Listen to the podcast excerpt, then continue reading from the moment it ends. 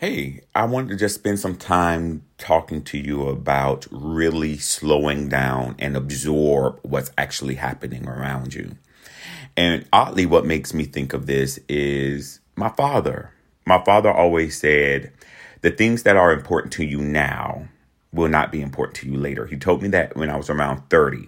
And he said when you get 40, it will you will care even less about the things that you think is remotely important now.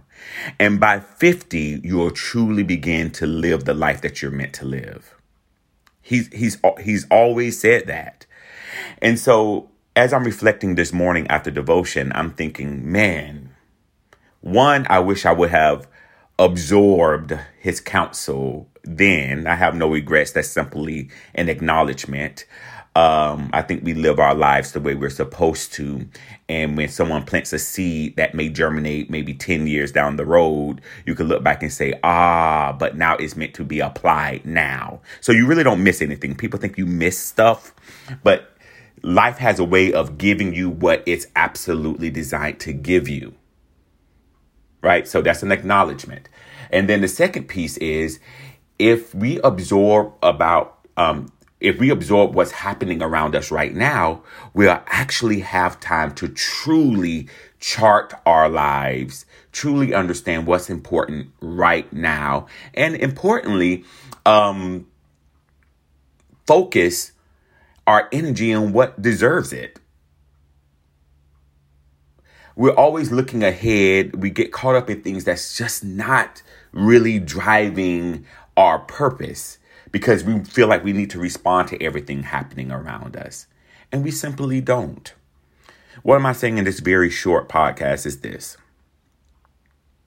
you only have this moment right now. I'll say it again. You only have this moment right now. And if you have fragmented your attention and your energy in so many areas, the thing that requires your attention the most is being shafted.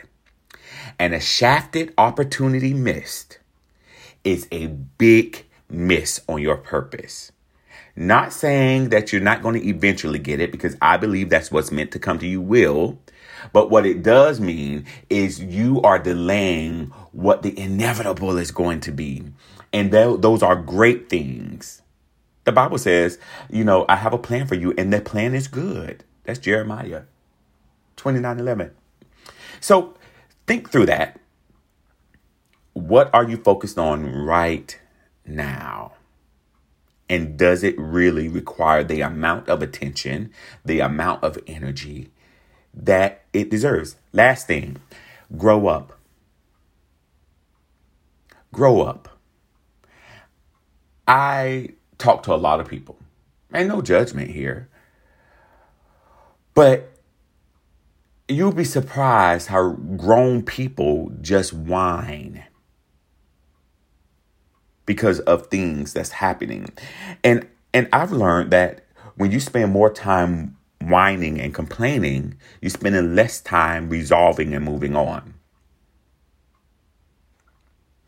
Y'all, this moment of now, this very moment is not going to come our way again. It is so important that we see every piece of time, every moment right now as an opportunity to further our purpose. And when we do that, we're actually focusing on things that God wants us to focus on. And that means we are setting ourselves up for a blessing. All right. That's what I have. I hope you take it. I'm certainly taking it, and I'm going to remind myself of this every day so I can stay focused on the things that I need to focus on. All right, let's get it.